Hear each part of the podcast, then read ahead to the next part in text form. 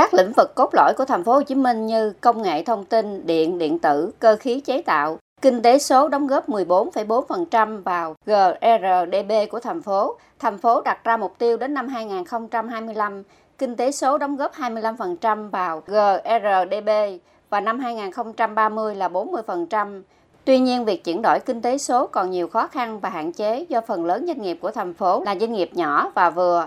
Cách nghĩ, cách làm của doanh nghiệp cũng khác nhau. Chi phí chuyển đổi số tốn kém, nhân lực IT còn yếu. Hiện nay thành phố đang triển khai những giải pháp thúc đẩy chuyển đổi số nhanh, hiệu quả hơn. Bà Võ Thị Trung Trinh, Phó Giám đốc Sở Thông tin và Truyền thông thành phố Hồ Chí Minh cho biết, thành phố thành lập trung tâm chuyển đổi số để hỗ trợ doanh nghiệp nhỏ và vừa chuyển đổi số. Nơi đây sẽ chuyển giao công nghệ, thông tin liên quan đến chuyển đổi số của thành phố cho doanh nghiệp.